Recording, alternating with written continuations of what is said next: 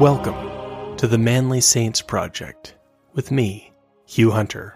We live in a world that struggles to understand the virtue of manliness.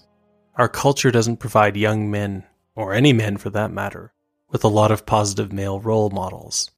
But our Christian tradition can provide such role models. The stories of the saints provide example after example of manly virtue. Telling these stories is what the Manly Saints Project is all about. If you enjoy my work, please consider signing up and supporting me on Substack, or click the link in the show notes to buy me a beer. And if you enjoy the podcast as audio or video, please consider giving me a rating wherever you are. It helps a lot. Now, let's meet this week's Manly Saint.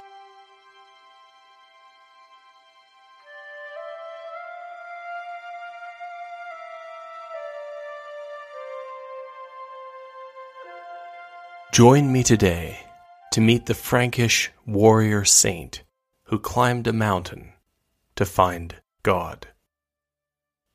Name Glisente or Glicento of Brescia. Status Saint. Life Died 796 AD. Feast August 6th. If you start in modern Brescia, in the north of Italy, and travel into the foothills of the Alps as if you were headed to Switzerland, you'd find Val Camonica, a beautiful green valley nestled between mountains.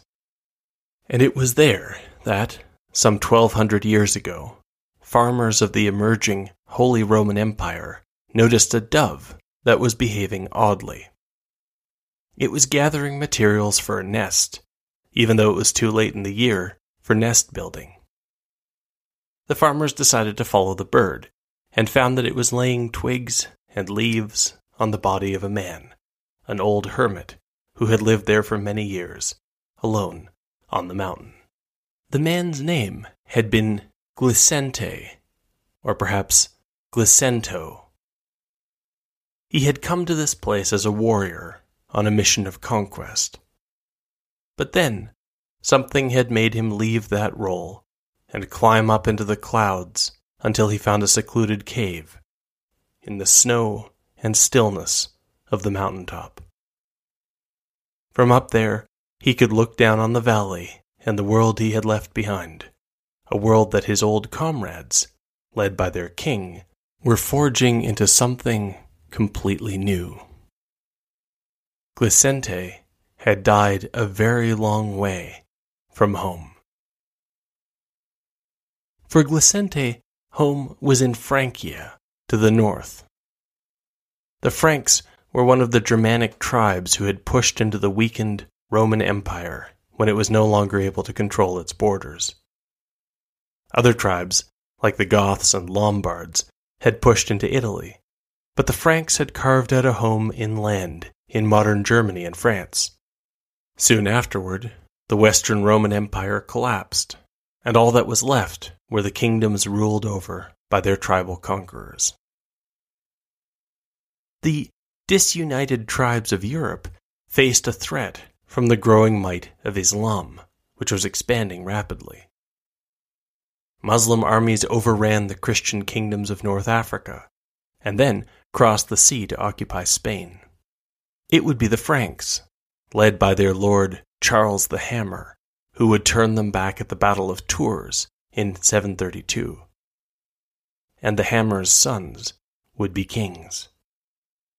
Charles the Hammer's son, Pepin, would push out the last king of the previous dynasty and rule in his place.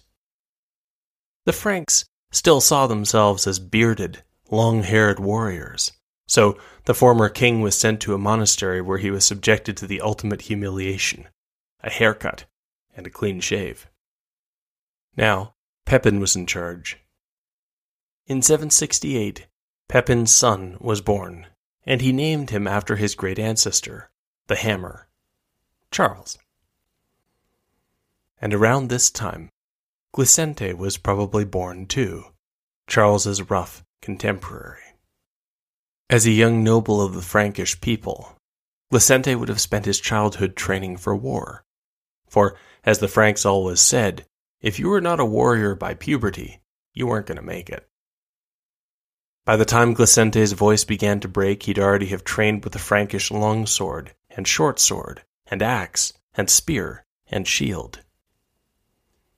And to mark the end of that brutal regimen of training, Glisente's father or some other relative would have given him a gift, and the mark of a man, a longsword of his own.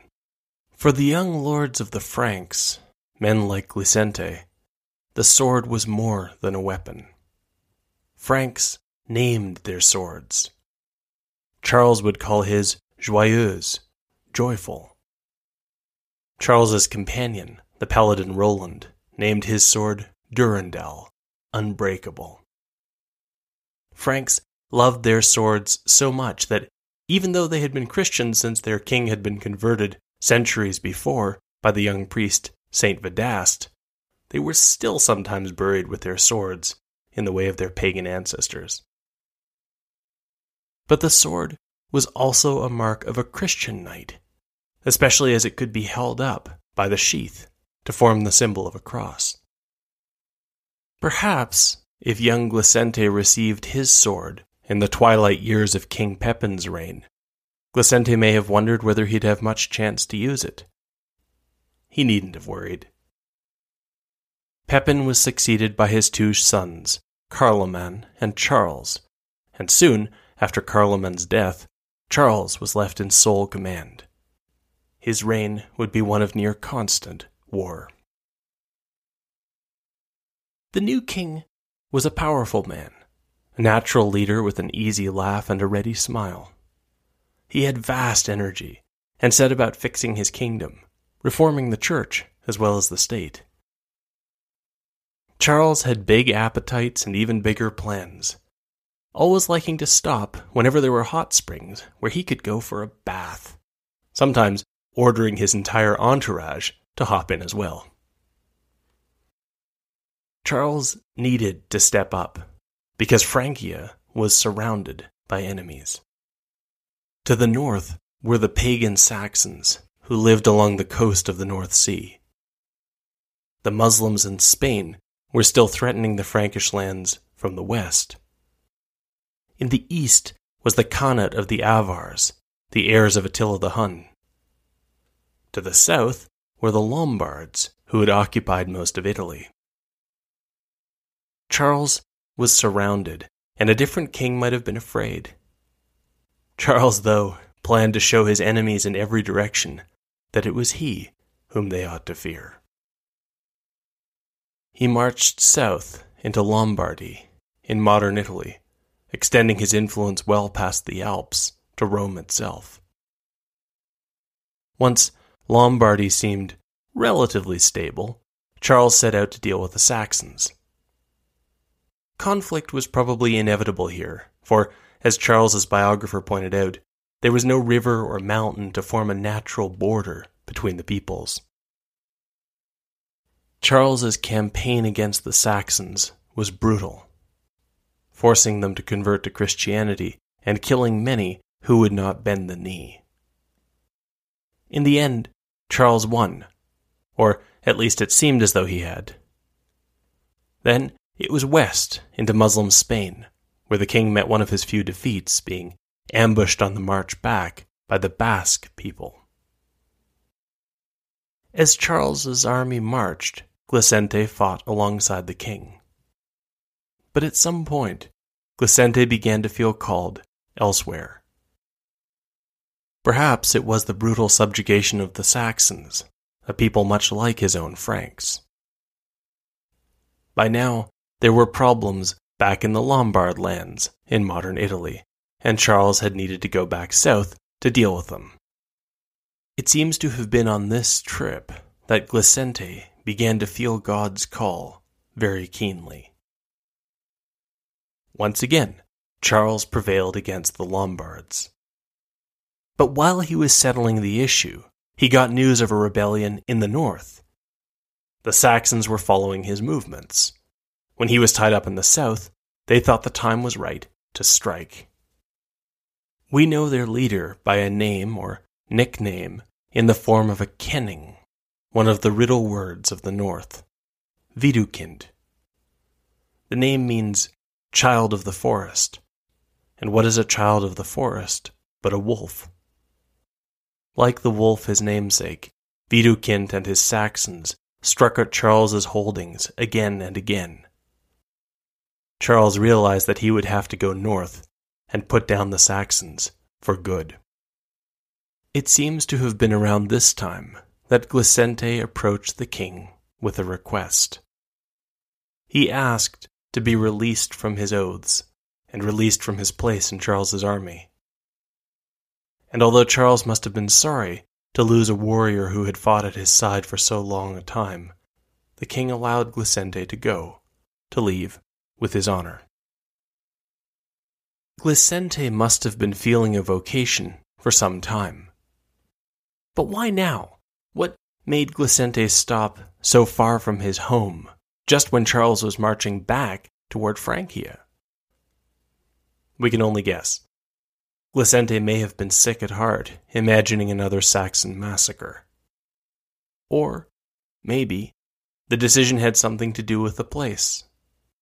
As Glisente wandered into the caves near Valcamonica, he may have noticed the strange drawings left there by the early men, cave paintings that were already 7,000 years old.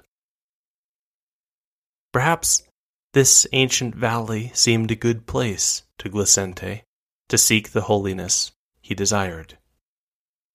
Whatever his motivations, Glisente laid down the sword he had carried for so long, turned his back on the army, and began to climb the mountain to seek God alone as a hermit.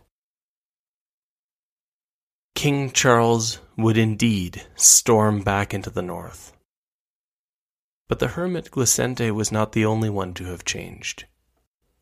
This time, Charles's strategy would mix kindness with strength. He didn't just want to win against the Saxons. He wanted to win over the Saxons.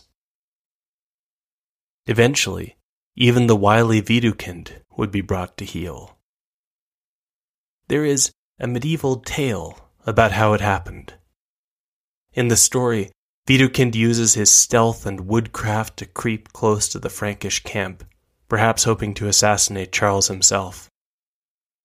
But when he comes upon the Franks, he finds them at Mass. Widukind watches from the trees as the priest celebrates. But when the priest holds up the consecrated bread of the Eucharist, something strange happens. Widukind doesn't see it as bread, but as a boy child the child gives of himself to all, but remains unharmed in the priest's hands. Watching from the forest, Widukind finds himself changed, drawn toward this miracle, needing to understand. He walks into King Charles's camp, and the war is over. However, the war came to a close. Charles's attitude to Widukind was not what it would have been when Charles was a younger man. Instead of punishing the Saxon war chief, Charles befriended him. Widukind was baptized, and he and his heirs would remain powerful lords in the kingdom of Franks and Saxons and Lombards that King Charles was building. For Glisente, in his cave on the mountain above the clouds, politics had ceased to matter. He lived in prayer and solitude. A local tradition has it that he survived mostly on the milk of alpine sheep. Others said that his food was brought by a bear. And in that story was a symbol of the times, for the bear was a kingly animal for the Germanic tribes of the north. Now, this kingly animal served the will of the king of all. And this was what made King Charles so different from the other conquerors. For he was building a Christian world. This world would have a special place for priests and monks and the holy hermits like Glisente, who followed God's call into the wilderness. Charles the Great was laying the foundation of what we remember as Christendom. In the year 800, Charles would be crowned by the Pope, not as a king, but as an emperor.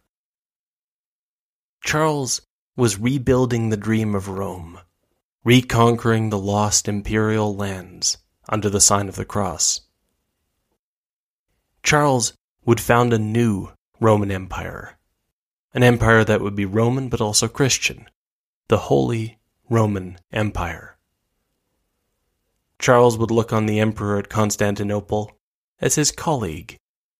Charles negotiated with the Caliph Harun al Rashid in Baghdad as an equal, leaving the Caliph so impressed that he sent Charles a strange, enormous creature called an elephant as a pet. By the end of Charles's life, the Holy Roman Empire would be permanently established, and history remembers him as Charles the Great, or in condensed French, Charlemagne. As these foundations were being laid, Glisente died alone on the mountain, unnoticed by anyone but God. It was only after his death that locals found the body. They began to ask Saint Glisente to pray for them, and as they found help and healing, they realized what the old man on the mountain had become. And over time, they built a little stone church on the old Frankish soldier's cave. Today, from the church, you can look down into the valley and see a world which still bears faint traces of King Charles's holy Roman Empire. But you can also turn and follow Saint Glisente through the door of the little stone church to a kingdom that has no end.